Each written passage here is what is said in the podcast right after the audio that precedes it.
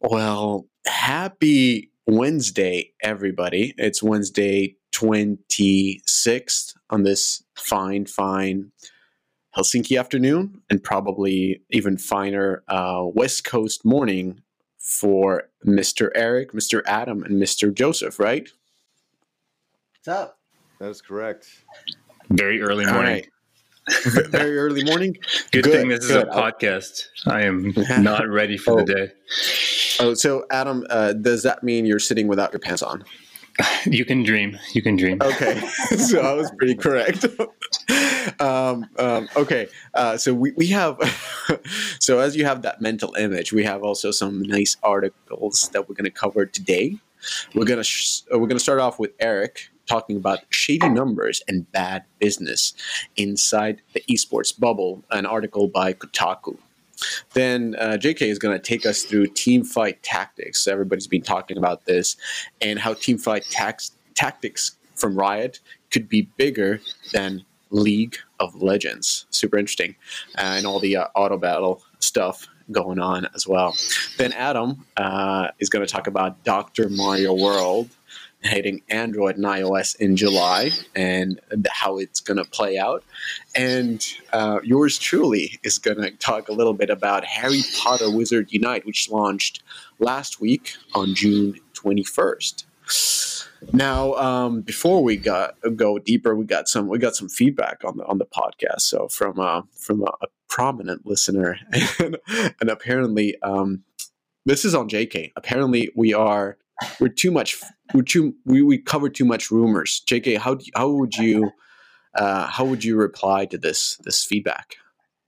Yeah, come on, Adam, stop with the rumors. Yeah, yeah. I feel that's a fine correlation because this feedback came after Adam joined the posse. So Adam, if you can back your things a little bit more and just avoid a little bit more rumors and stay positive. We want to stay positive in this podcast. That's correlation, not causation. Yeah. Okay, guys? Yeah. Come on. That's correlation, causations, whatever, yeah. Thank all feedback is most welcomed, and rumors are fun. Well, but yeah, rumors are fun. So we also covered some facts. So Eric, let's jump into some shady facts and shady numbers and bad business practices. All right. Well, first of all, I have to do a quick correction here.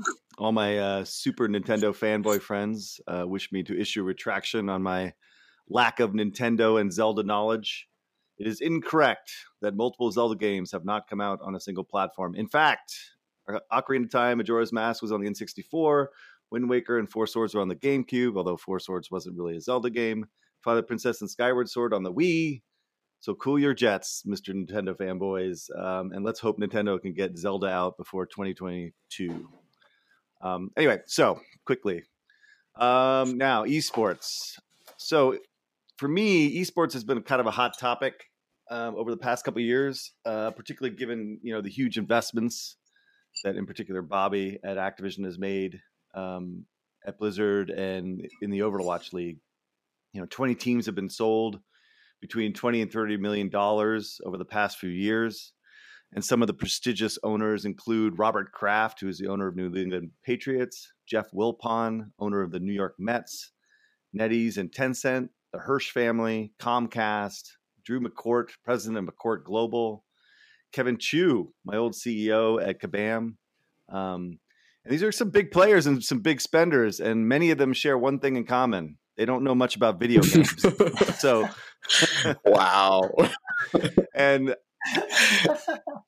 I think this article does an exceptional job. And I have to, again, give kudos to the Kotaku guys who are just creating these epic stories about, going really deep on these subjects. And some of it feels what I do is I'm talking to the guys on the line, like kind of trying to understand what's going on.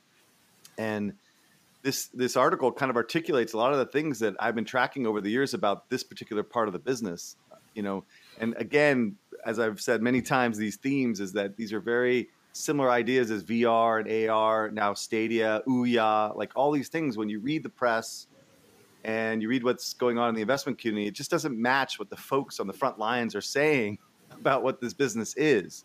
You know, the hype gets really ahead of the reality of the opportunity. So you have to take a lot what you see with a grain of salt. So the article, I'm going to try to summarize. It's quite a long article, and frankly, I don't have the attention span to read the whole thing. But fundamentally, it basically describes esports as one, like it's a Ponzi scheme. You know, the valuations have been hyped beyond reason. Valuations are inflated and completely unsustainable, and definitely headed for a bubble. I think actually we're in the bubble popping as we speak.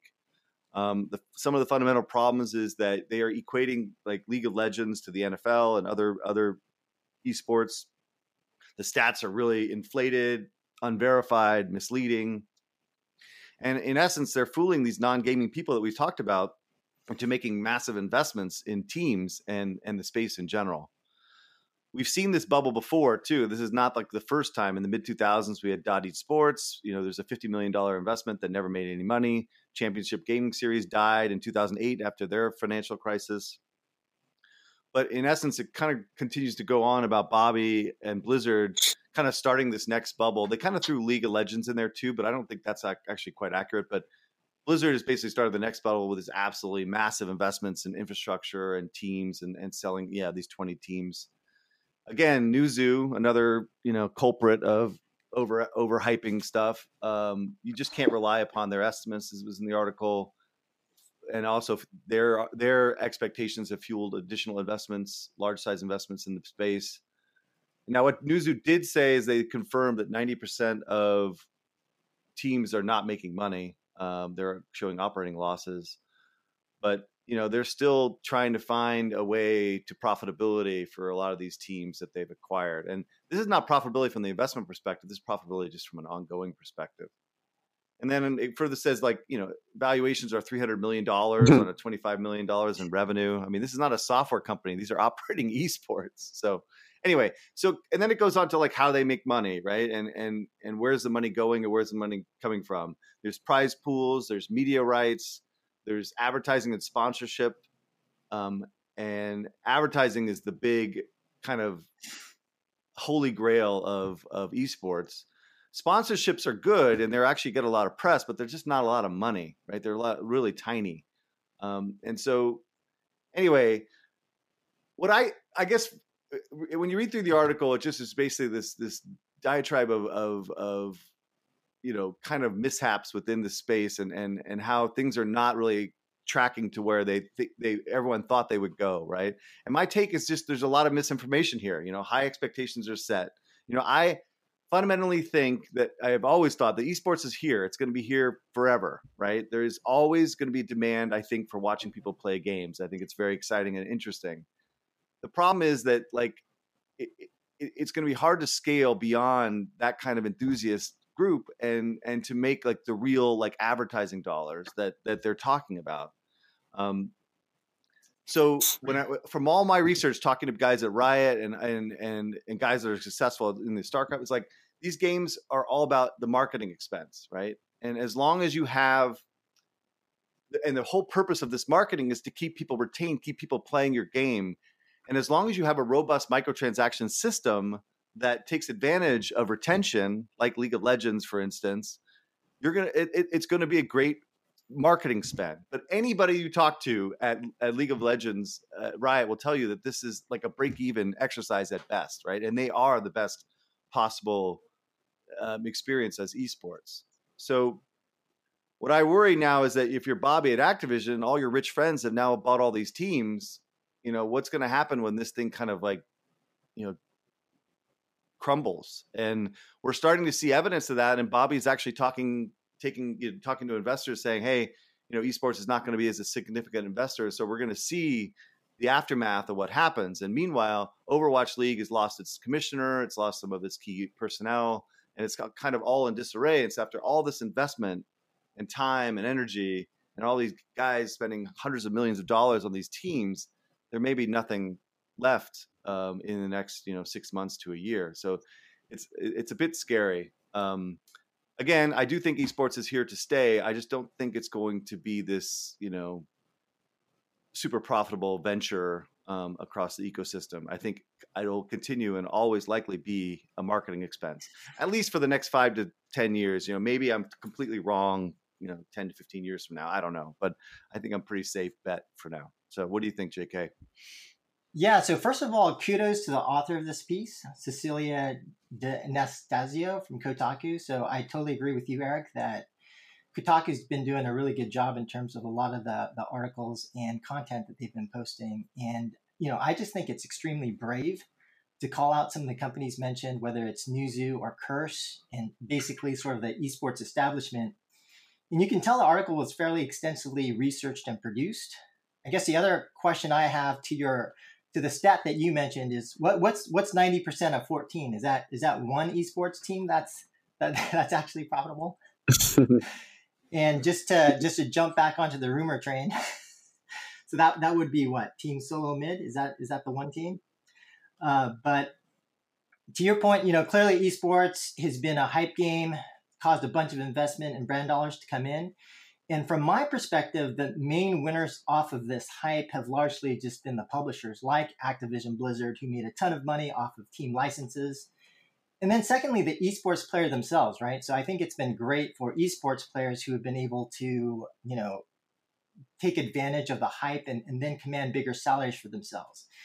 And the big losers then are, you know, these investors and the companies buying brand advertising off of the overly hyped stats.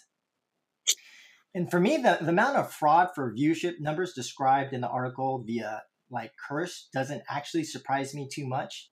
It just really reminds me of the big problem we have and that we've covered in previous podcasts on the mobile side, for example, in the hyper casual market with fraud via click spamming.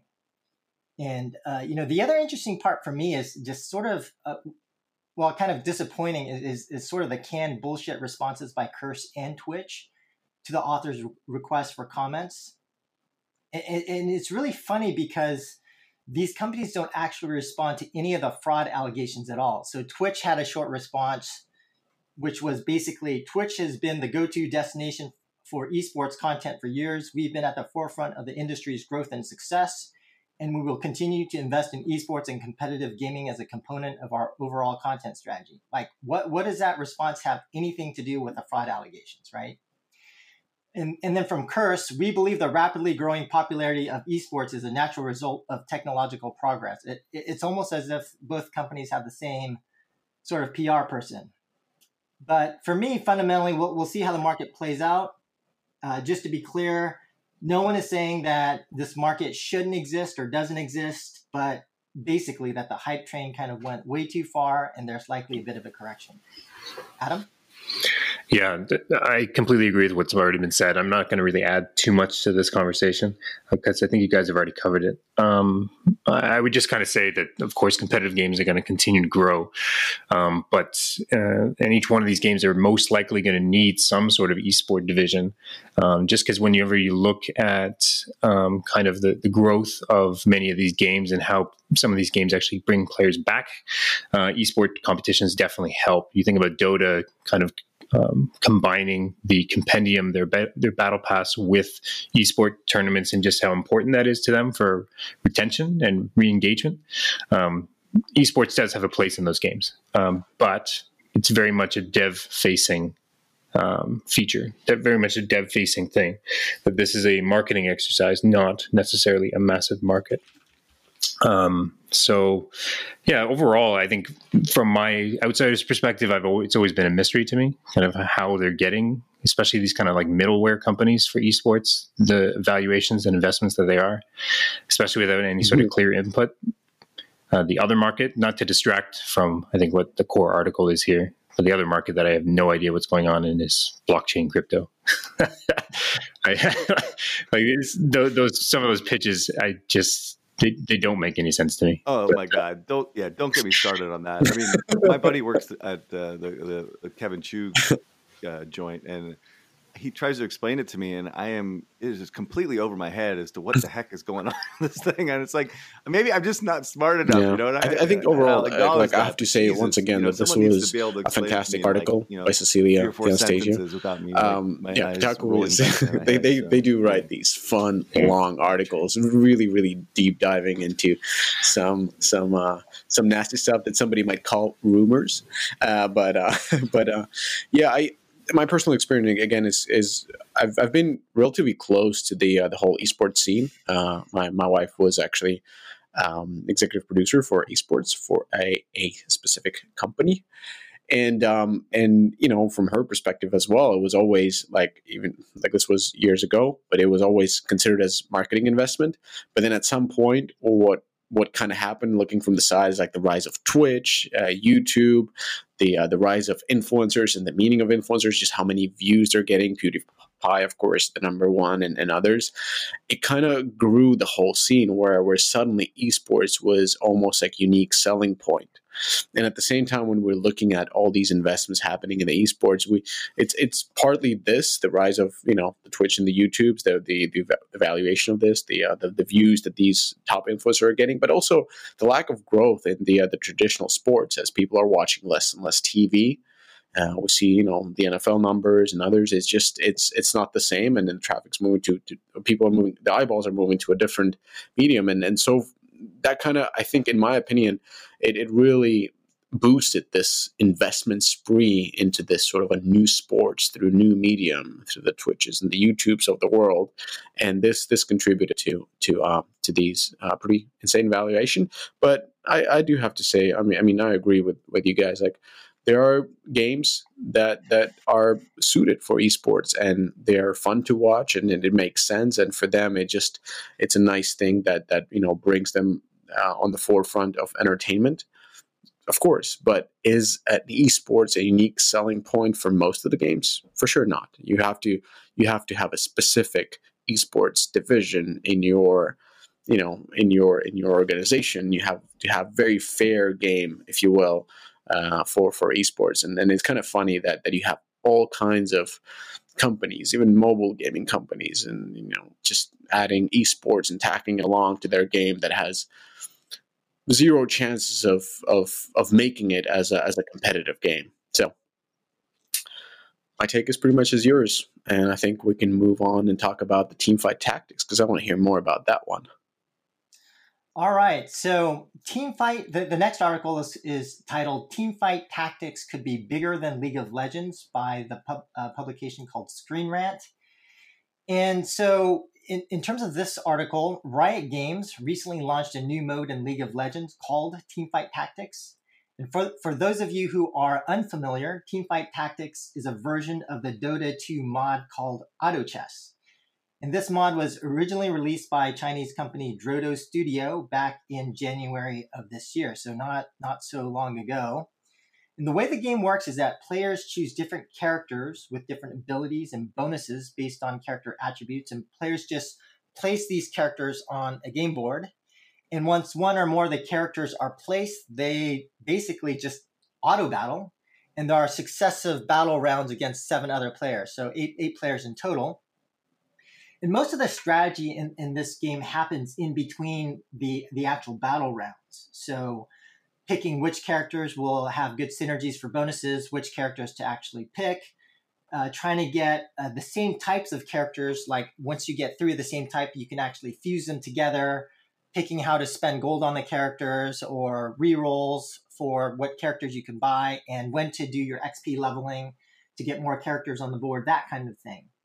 And as of the writing of the article, TFT had over 95,000 viewers on Twitch, and I actually just checked Sully Gnome, which is a Twitch tracker, and it's currently the number 3 streamed game on Twitch, and right around that sort of average number of viewers on Twitch. So at least as of this morning, it's showing 98,000 viewers, and sitting at number 3, just below Fortnite and League of Legends.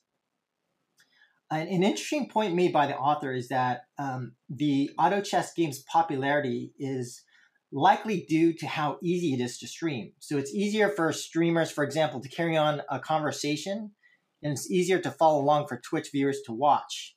And so just because, like, you know, a game like League of Legends, especially when you're playing very competitively, and because it has such high, you know, actions per minute, that it's actually a lot harder to carry on a conversation and to engage the viewers. So there are sort of built-in advantages with this kind of a gameplay when it comes to streaming on Twitch. And some of the other advantages mentioned by the author is that, one, the game is relatively new and that there's a much smaller character roster to have to learn. And so when you look at a game like League of Legends and they're constantly adding in new champions, you have to learn these new characters, the new abilities. And so for a new player coming into a game like League of Legends to be competitive, you know, the learning curve becomes quite formidable. Having said all of that, the author does hedge a lot about whether the author actually believes Teamfight Tactics will be bigger than League of Legends, and sort of kind of admits that the title was picked primarily as clickbait. But just a couple quick points before I kick it over to the others for comments. But in my opinion, this is definitely one of the big trends when we talk about some of the newer games kind of hitting the market, and one of the genres that is being widely discussed. It's like this, Archero, AFK Arena.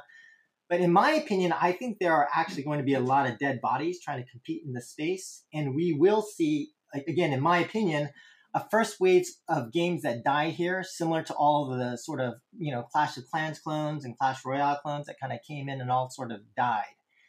Having said that, I do think it's highly probable that some independent company does come up with a better take on the gameplay and with basically some fundamental improvements on that gameplay. So I do think somebody does get rich off of this new genre and is able to challenge the incumbents here. So from my perspective, we are, in my opinion, in the sort of MySpace phase of Auto Chess, and I think there's a good chance for a new player to come in and become sort of that Facebook of Auto Chess.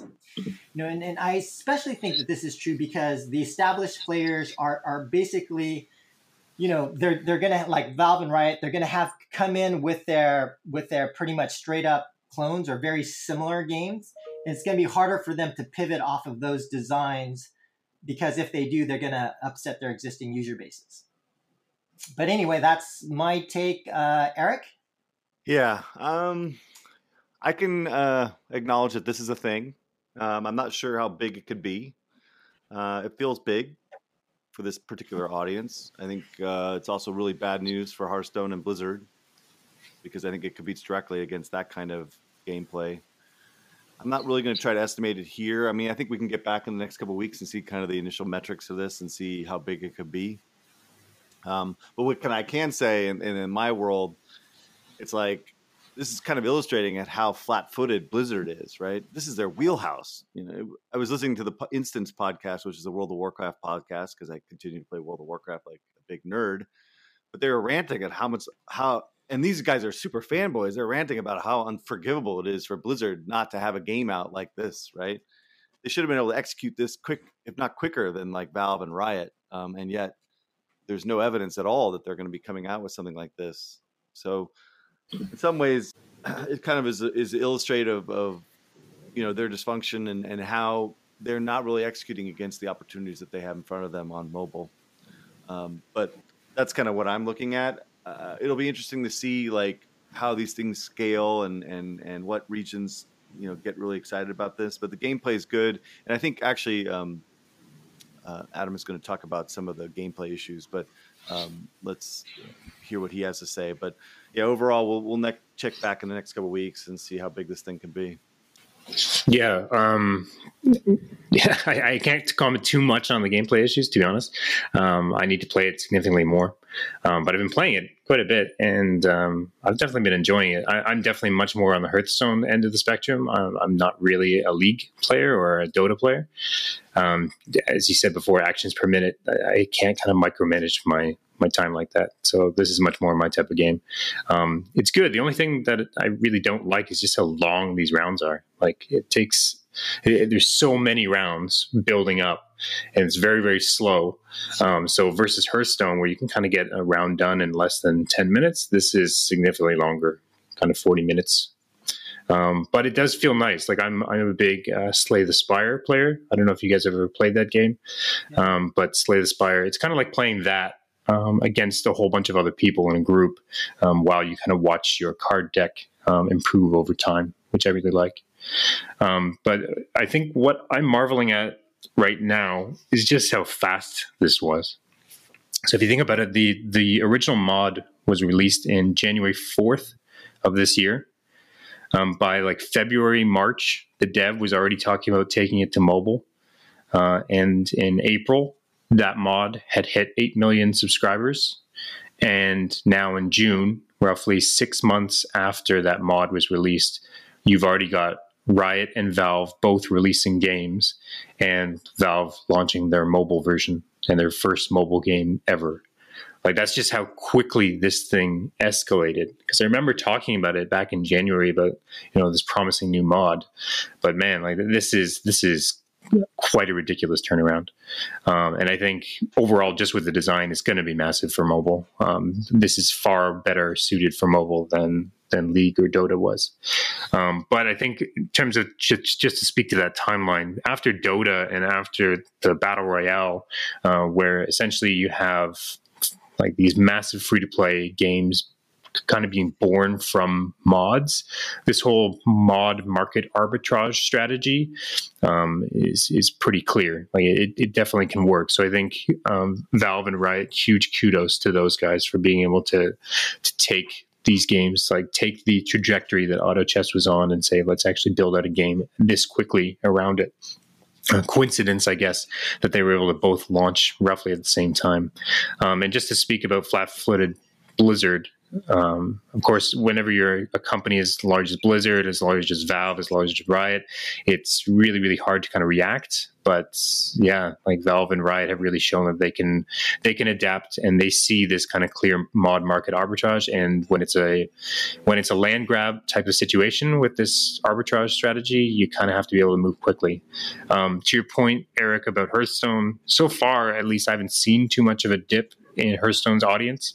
So if you look at their kind of Twitch stats, it's not as if they're taking like a sizable dip in their audience as players are moving, but we'll see over time. I think when we saw Fortnite and Apex launch, and you kind of saw the transition of, say, Minecraft to Fortnite and COD to Apex, that was a bit clearer. But in this case, it's actually more clear, like, or it's not as directional. But overall, I would say the signs were on the wall that this kind of strategic free-to-play market needed a change. Hearthstone players were incredibly frustrated with that meta, especially as they started shifting towards launching significantly more card packs over time, and this just made a very stale game. It was ripe for change. One question that I'm going to be kind of asking myself over time is going to be interesting how MTX comes into these games. If you think about Riot and Valve, these guys are absolute juggernauts of cosmetic economies. If there's anybody that can make this work with only cosmetics, it would be these guys. But it's just kind of a weird game for cosmetics, because you kind of play on your own board for, you know, during these kind of loot rounds. And it's just kind of auto playing in front of you. So I would say it's going to be weaker than Dota or League in terms of how those cosmetics work, but still cosmetics should be working.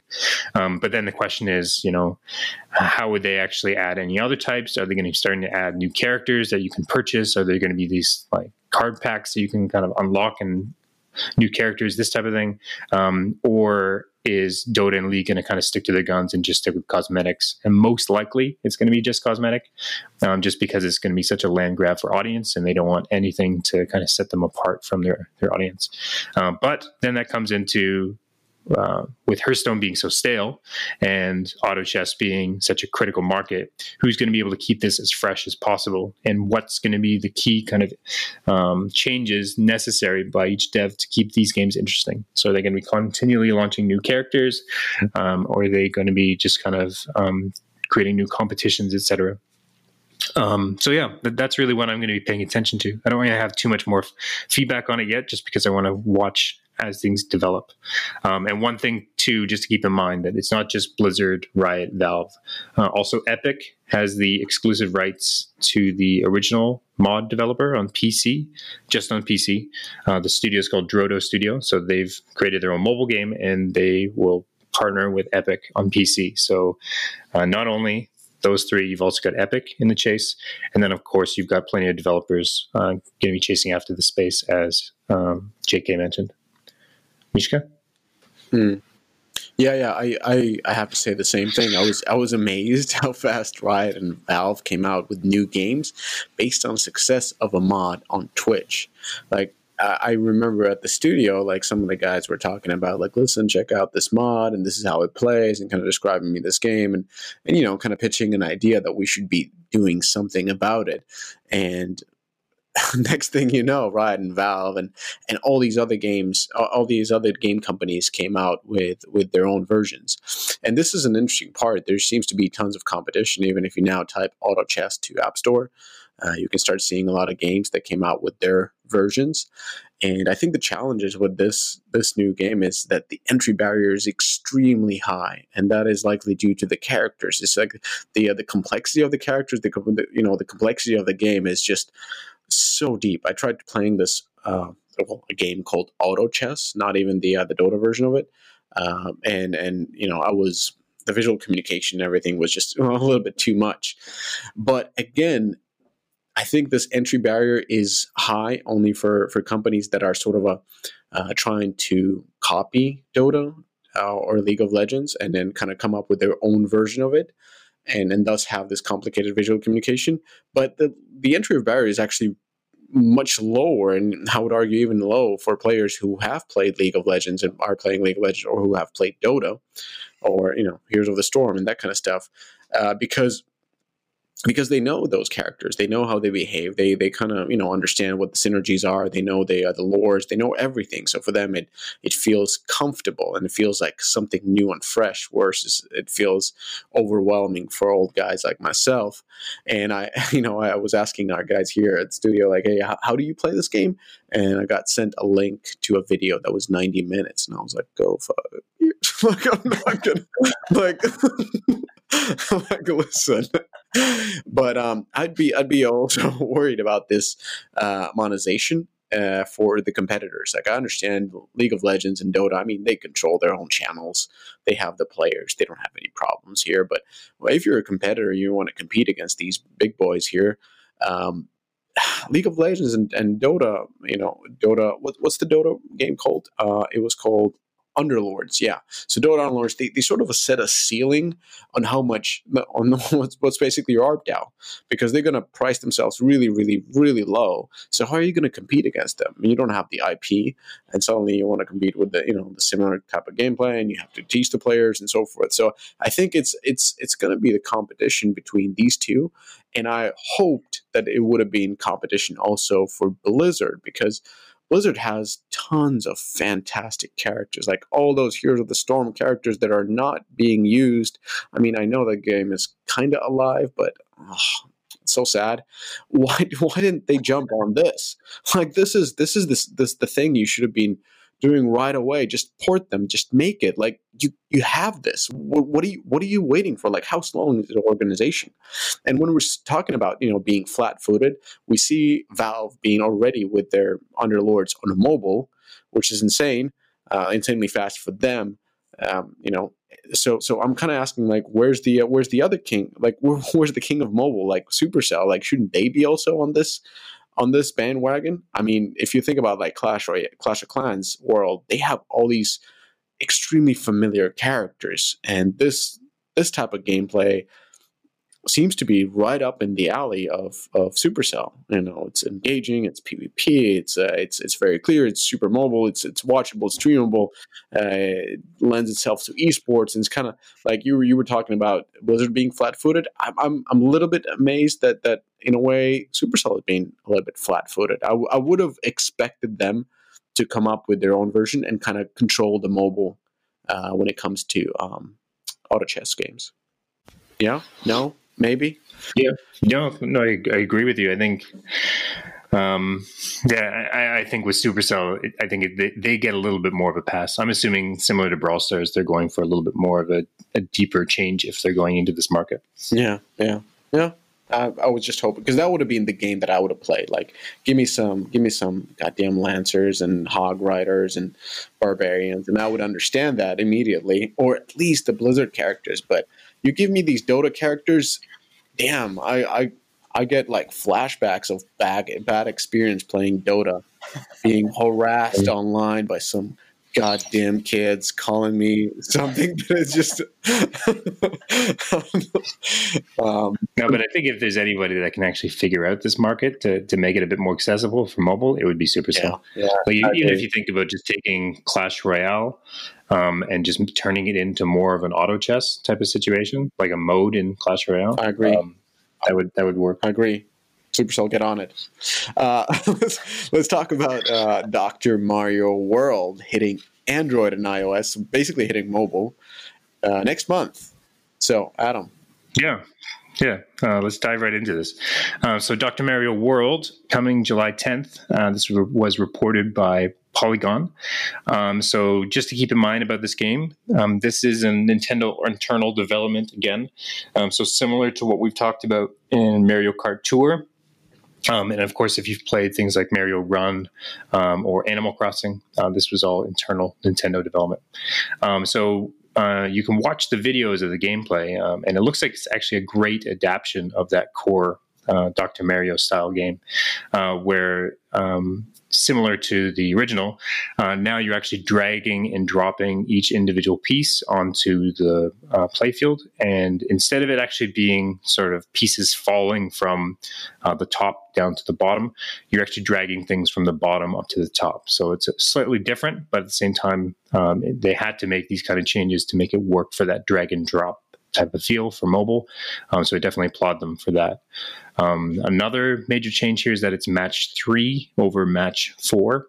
So if you've played the original, it'll be slightly different, but at the same time, it's going to feel a lot more familiar to match 3 players on mobile. And I think if you've been working in the matching space, I would equate this pretty similar to bubble shooters, in terms of kind of the luck skill factor and how they're probably going to have to approach things like level design, because it's mostly about kind of like dropping these little cells up on top and trying to match as many of these as possible. You can also make some bad moves where these kind of chain.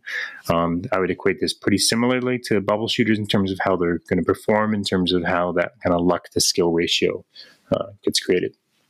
But what I'm really enjoying about this is that it looks like it's really Nintendo coming around to kind of modern mobile design. So the actual monetization system looks like it's going to be pretty in line with most match 3 games. So with the Candy Crush economy, they are aiming for a ton of levels, adding plenty post-launch, and main monetization comes from extra moves, boost pre-game, boost during game, boost post game, and things like hearts. So pretty common to the Candy Crush style formula. On top of this, they also have a gacha economy. So there's some ways of actually summoning different doctors that you can then use as companions through play, which is going to be very, very interesting. So I think my big question for this is going to be for you guys is whether you think this is going to be a match 3 contender compared at the same level as something like King, Peak, and Playrix. So my take on this before I hand it off, I definitely applaud Nintendo on this in terms of being able to create a competent match 3 game with a great brand. I'm looking forward to playing it just to make sure all those details are there, because at the high level, it looks like it's working. Just to kind of frame it around the brands, Dr. Mario as a brand, even though I'm a huge fan, that doesn't necessarily matter. Dr. Mario is actually quite a weak brand in Nintendo's playbook. So if you compare it to Fire Emblem, it's significantly weaker. And if you compare it to Pokemon, Mario, and Zelda, it's significantly weaker than that. And that's just coming from Google Trends.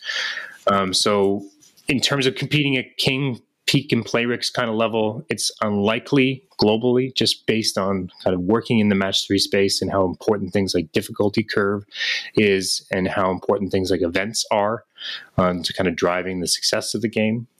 However, this could be very big in Japan, of course, and this also depends highly on that gacha component as well as their difficulty design. On gacha, I've done plenty of research into this from working in matching space for a while. Plenty of people have tried to tried their attempts at adding a gacha system, and I think the only kind of working one so far that I've seen is Candy Crush Friends. Line have tried to do this plenty of times for the Japanese market, but it's not really been that simple. Just because in order to create a whole variety of different abilities for these types of characters is pretty difficult. And if you're pretty limited, like here, if you only have Mario, Peach, Bowser, Luigi as doctors, that's a pretty limited gacha pool. So it'll be interesting to see how they actually create the depth in the gacha pool for that. But I think Disney Tsum Tsum is the only game that's really figured this one out. But then that game is significantly more event-driven than, say, saga-driven. So I think it's unlikely Nintendo figures this out. Eric? Yeah, I mean, for me, this looks like Nintendo is finally getting smart on mobile, you know, compared to like the cart game, which I think is going to be a trouble for them. This looks like kind of taking their spin on a match three game, you know, which is, you know, it makes sense, right? You know, traditional model design they have, and then with some unique style puzzles that they're building. I think it's a really cool idea, you know. And for me, I think it's the right pragmatic strategy, you know, to leverage a brand with proven gameplay and monetization design. You know, my original thesis on Nintendo and when they announced that they were going on iOS and Android is that they wouldn't make games like this, right? They would make games that leverage their core gameplay successes that would not translate well to mobile. And I think after 4 years of failure, they decided that maybe that wasn't the right approach, and they're kind of moving to kind of the strategy that I would have recommended back then is, again, leveraging their IP with existing gameplay mechanics and monetization design. So I honestly don't know how well this game can do. I'm sure if there's deep spend, the Japanese guys are going to spend like mad on this, and maybe it doesn't do as well in the West. I don't know, but I do think it's a better move for them to leverage their IP on mobile. And again, leveraging their IP, innovating on gameplay, but taking traditional game design and monetization design, I think is the right approach for them. And I hope we continue to see this going forward. Joseph? Yeah, so I'm a little bit more skeptical on this game. It's for a couple of reasons. First, it feels a bit more of a puzzle game rather than a match three. So, you know, again, I don't know too much because all I could tell was from the video, but it kind of feels more like Tetris plus match three. You know, so it's kind of really hard to say exactly how it plays. But if that's the case, it feels like level design may be a bit more difficult than a match three. So, you know, I guess a few things that I worry about is, first, in terms of the gameplay. You know, while it's great that they've innovated, but it's not clear if based on that innovation, it'll be as popular as a typical match three where you know that's like a proven gameplay model and mode that players really love.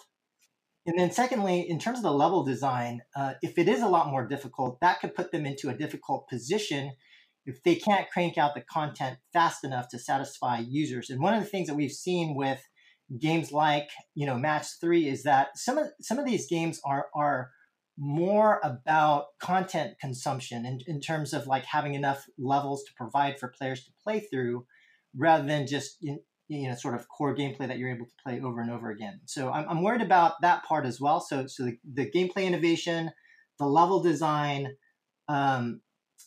yeah, I think monetization I'm not so worried about because it should be on par with other match threes at least. And you know, certainly they can kind of emulate and copy the other match threes.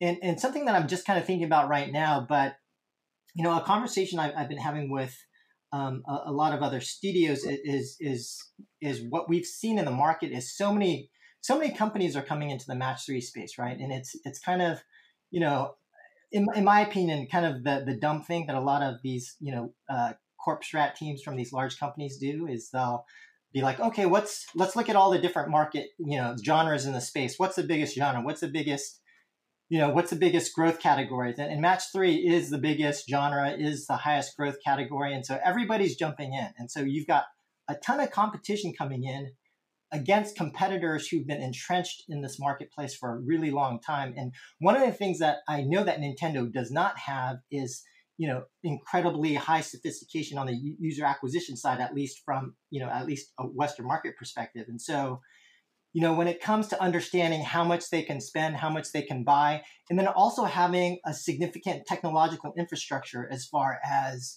you know, understanding how to balance and tune levels. I'm sure, you know, like a company like King probably has a lot of machine learning against that. And then just a lot of technical infrastructure around sales and merchandising and things like that. That's not something that Nintendo's going to have. And so for me, I hope the game does well, but I would put myself a lot more on the skeptical side rather than the optimistic one. So I would say I'm not hugely negative, and, you know, anytime you've got Nintendo IP, you've always got a shot. But I would say that, you know, unlike you guys, I'm definitely a lot more skeptical. Mishka? You have a shot. And I think this is exactly that. This game has a shot. But my question is, like, who is this game for? I mean, it looks really fun. It looks highly accessible. They have a unique core gameplay for the puzzle category, which is always great. And you know, yeah. But traditionally, if we look at the success on the puzzle market, none of the IP games had really success on mobile in these puzzle categories. And when you look at the audience, we're talking about mostly about female and a little bit on the mature side. So how well does Mario resonate with that? Or are we going after sort of a new audience, like you know, dudes like ourselves, or just Nintendo, like, or yourselves? You guys are Nintendo fanboys. I could give, you know, but this is like for you guys, like, is this the thing for you to play? Like, this is your match 3 game, and what JK, what you said is exactly true. It's like these games, in order to succeed in this market, number one, content. You have to have tons of content. You have to be pushing out new levels like never before. And when we look at some of the newest games like Matching Dimension or Playrix, wow, that's a content treadmill. Just insane. I mean, the way the events that they do, but also just the graphics that the amount of content they produce in terms of like visual is just insane. And the second part is UA. We've seen Playrix and let's call them Firecraft Studios. We've seen these guys go to war, you know, in such a crazy war that it even caused Glue to take a hit on the side because, you know, they couldn't market Kim Kardashian or Design Home on the side because they were battling so hard for this female audience. So we're kind of in a position where we're like Nintendo fanboys.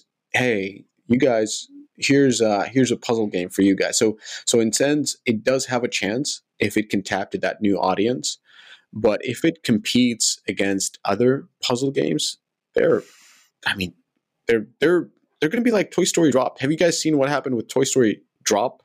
I mean, it dropped. It came out, and that's the latest one. It's top 300 grossing. Like, that name was indicative.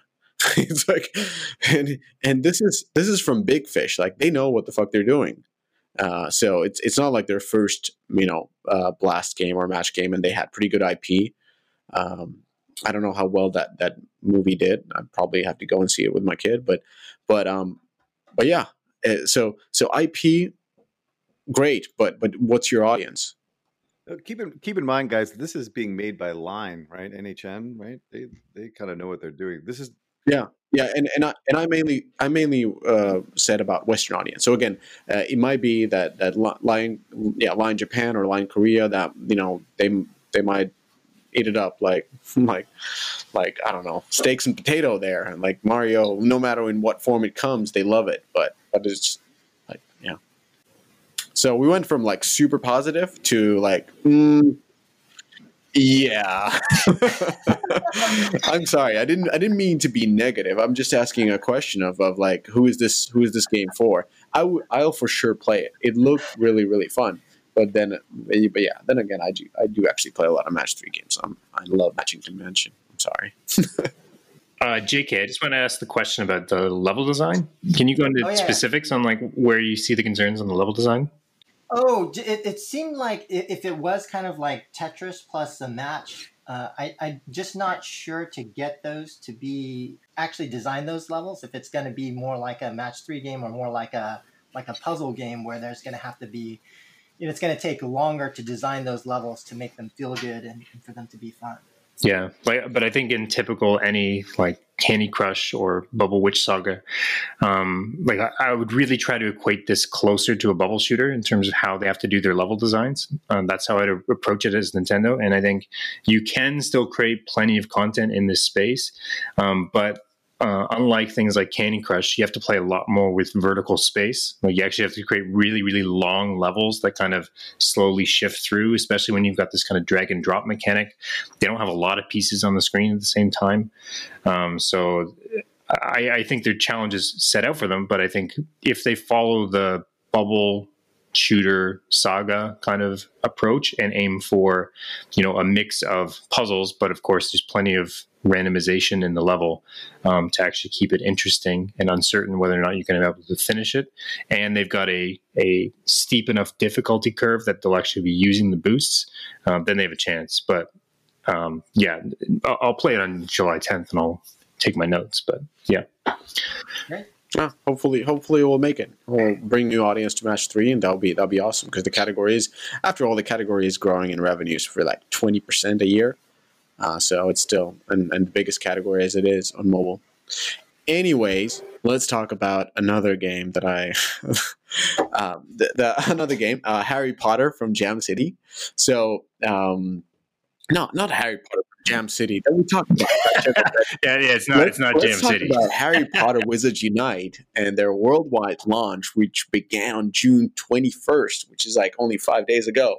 So the much-awaited mobile game launched with events similar to Pokemon Go Fests.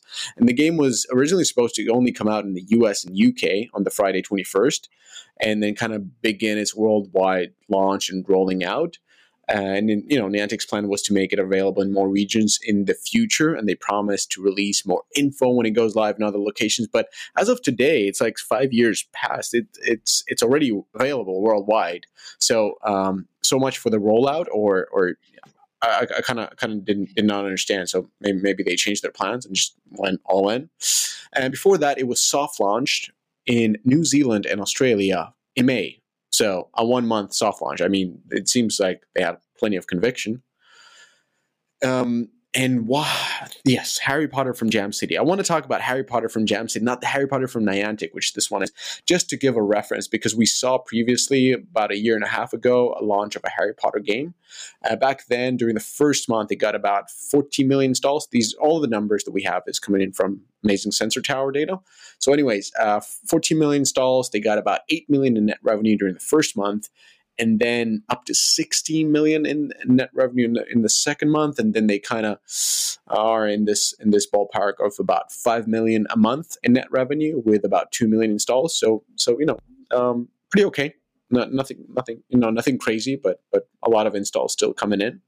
And what's interesting about the Jam City's Hogwarts mystery game was that it hit top 5 grossing on day 1. And, you know, as you guys probably remember, the game had all sorts of problems, but nevertheless, you know, it was top 5 during launch. It kind of dropped to top 50 by the end of inside the month, and then it was around hovering in that top 100 for several months, grossing US on iOS. So as of today, Niantic's Harry Potter, so 5 days in, they have 5 million installs already. And they have about 1.5 million in net revenue, according to Sensor Tower. So it seems like they're on track with a similar install rate. And the way App Store is pushing them, they might be even higher than the 14 million. I mean, it's on front page of that new redesigned App Store all the time. Like, did you download this game? Did you download? Anyways, nevertheless, they've currently cracked the top 20 grossing. So at the moment, I think they're like 16 or 17 in games on iOS US. And it seems, you know, pretty stable at that area. It seems to kind of fluctuate between 15 and 17 during these few days. So based on early signs, this is my question for you guys. Like, I'm looking this for the side because I'm not a Harry Potter fan at all. And I'm just trying to assess this in a kind of like objective way. So it, to me, it feels like either we're looking at a game which really holds players, and it just has a slow monetization that will pick up, Jam City kind of had the same thing, except that they already hit top one gross, top five, and actually increased from that point. Or option B is this game underperforming. I didn't really play a lot of location-based games. I'm not a fan of Pokemon either. I played the Walking Dead game from Next Games. You know, didn't blow my hair out, but and neither did this. I'm just being honest. Like from games perspective, it doesn't mean that I have to like a game in order to think it's a success. It's like there's plenty of games that I think are total shit and they're super successful, and I understand why. But you know, as a player, I'm just not a fan. So I'm asking you guys, like, is this game looking like it's underperforming? Like the expectations are high, so by underperforming, I mean, does this game look like it's going to be one of the biggest games of the year? Or are we? Is this game really performing, and we're just looking at slow monetization? It's going to pick up from there because the retention is going to be amazing. So, Eric, what do you think? All right, I'll go on this one. I wish I had prepared a little bit more on this because I was kind of assuming that everyone thought this was not going to do as well. So, frankly, you have the wrong comp, right? The Harry Potter game from Jam City is a completely different animal. This is a location-based game similar to Jurassic World. Obviously Pokemon Go and that, whatever the other, zombie one. And fundamentally, I don't know if with Pokemon Go was like this epic, hit because Pokemon is a super popular thing with a lot of people. And even though it like had its big heyday in the first couple of months and fell off, they still are doing like $30 to $40 million a month now. So it's a huge game. And so in comparison, there's just no way that something like Harry Potter has that kind of like fanboy, fervent interest, right? And so far, 5 million downloads, 1.3 million in revenue is kind of what I'm looking at. I think it's not terrible, right? But it's not even close to where Pokemon Go was, obviously. And then also, it actually is very similar to where Jurassic World was at this point in time, which has done, I think, about $35 million to date. So far below the hundreds of millions that Pokemon Go does. So I think it's kind of a Jurassic World thing, and we'll keep tracking it to see, but I just don't think this has the broad appeal. Now, I played the game, and I actually kind of like it, right? I mean, it's a very simplistic gameplay, but I'm not getting off my fat ass at, and running around and, doing spells and collecting creatures and stuff. But, but I'm certainly not the target demo, but I just don't think, again, the appeal of Harry Potter is high enough to keep people engaged for an extended period of time the way they have with Pokemon Go. That's kind of my main point. And I think these location-based games are just never going to live up to the hype of and success that we saw with Pokemon Go. And, yeah, and that's kind of my take. Well, I mean, and we'll see. But so far, it does not look like it's going to be a top game for the year. Not even close. Yeah, for me, I guess this game is probably not a great game for us to be covering so much, just given that none of us seem to play this game. And then Adam, since he works at Warner Brothers, can't comment. But he can comment. He can comment. Let's not count Adam out. No, I am staying as far away from this as possible. I am not here. There is no Adam in this conversation. So, so I don't play these games, and even when I worked at NBC Universal, I didn't even play Jurassic World Live. So, but I guess the one thing I don't get about this Harry Potter game is, aren't these other games, whether it's Pokemon Go or Jurassic World Alive, aren't these games more about collection? In which case, I would be a little bit concerned because is there a strong motivation to collect, let's say one human wizard over another? I think that from a collectability perspective, collection games that generally do better are collection games where there's a wide cast of characters that have high differentiation amongst the, different types of characters. And so if I'm seeing like one, human-like wizard versus another. I mean, I don't know. That's what I worry about. And so, again, in my uninformed opinion, based on just that simple concept and not and looking at the success of the other location-based games, is that I I think that this game, you know, it may be profitable, but in terms of the high expectations that a lot of folks have, I don't think it makes it. And so, and in particular, I'm talking about, for example, App Annie predicted your prediction for 100 million in the first 30 days, I think is just kind of crazy. So maybe we can just, you know, we haven't done predictions in a little while. So maybe we can just kind of go around the room, you know, maybe including Adam. I don't know if you... No, let's leave Adam out. He's not even on the call anymore.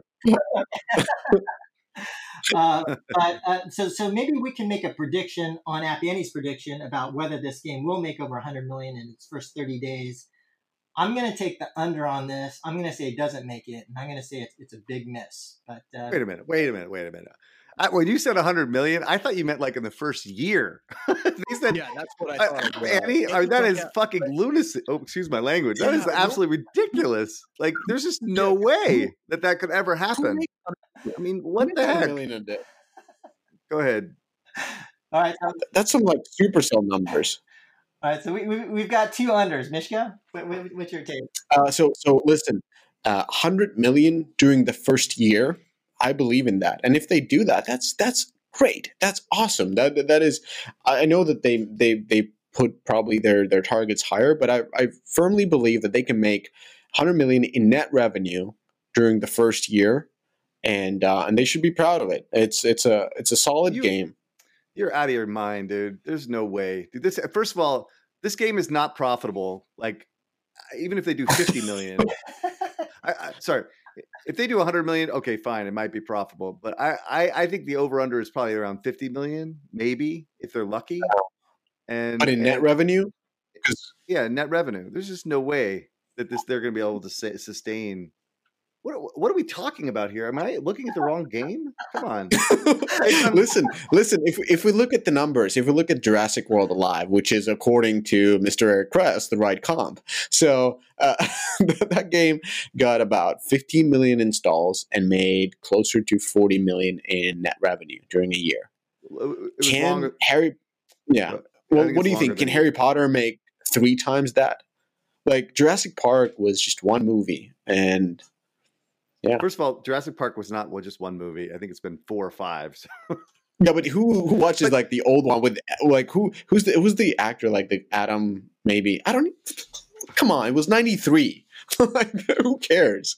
It's like ET. All right, hold on. Okay, I'm getting ranty. No, I'm not going to rant on this one because I maybe we should hold off till next week when we get 2 weeks of data. But if the revenue starts declining after a week, which I think is very, very likely, yeah, we're talking about maybe they get to 35 million or, you know, to 50 million max, you know. But no way. They're going to make 100 easily. They're going to make 100 walking backwards. You're just trying to incite me, aren't you? No. Oh my god! Just trying to make this podcast fun. I'm being positive. I'm being positive. The guys are great. They got Niantic guys. They got the Warner Brother Mobile guys. They're working together. They have a fantastic IP. Why shouldn't they make at least 100 millions? Well, there's honestly, no reason. All right, so now I'm gonna chill out a little bit. So basically, what Joseph said was totally true. Right? Is that the fundamental problem with this game is going to be that there is no compelling reason to collect a bunch of creatures that you have no affinity or care about at all, right? It's the same issue that we see with these RPGs that have IPs attached that are not as compelling as something like Star Wars or, you know, Marvel, etc. Right? When you take Pokemon and there's like a gazillion thousands of Pokemon that people have some affinity for, there's this compelling reason to collect and compelling reason to keep playing because you're actually continuing that collection. And collection has been a key mechanic in Western games in order to make money, unlike Eastern games, which is just a different story. So fundamentally, there's nothing to collect at Harry Potter World that is as compelling as Pokemon. And so that's not going to keep players engaged. And so what I think you're going to see is that you're going to see the downloads kind of just peter out. And then, you know, revenue will decline with it, right? The same way they always do. But we'll see, you know, and I think by next week, 2 weeks worth of data is going to basically prove my point, I think. similar to like what happened with WWE and what's likely going to happen to Diner Dash for Glue. Yeah. I got to throw Glue under the bus. Are we again on Glue? Okay, so we're stopping this podcast right now before we jump into Glue, Eric's favorite topic. And I'm going to take my reserve battery. I'm going to kick off Wizards Unite right about now and just go collect some fucking ghosts or whatnot. So y'all have a good night or good day.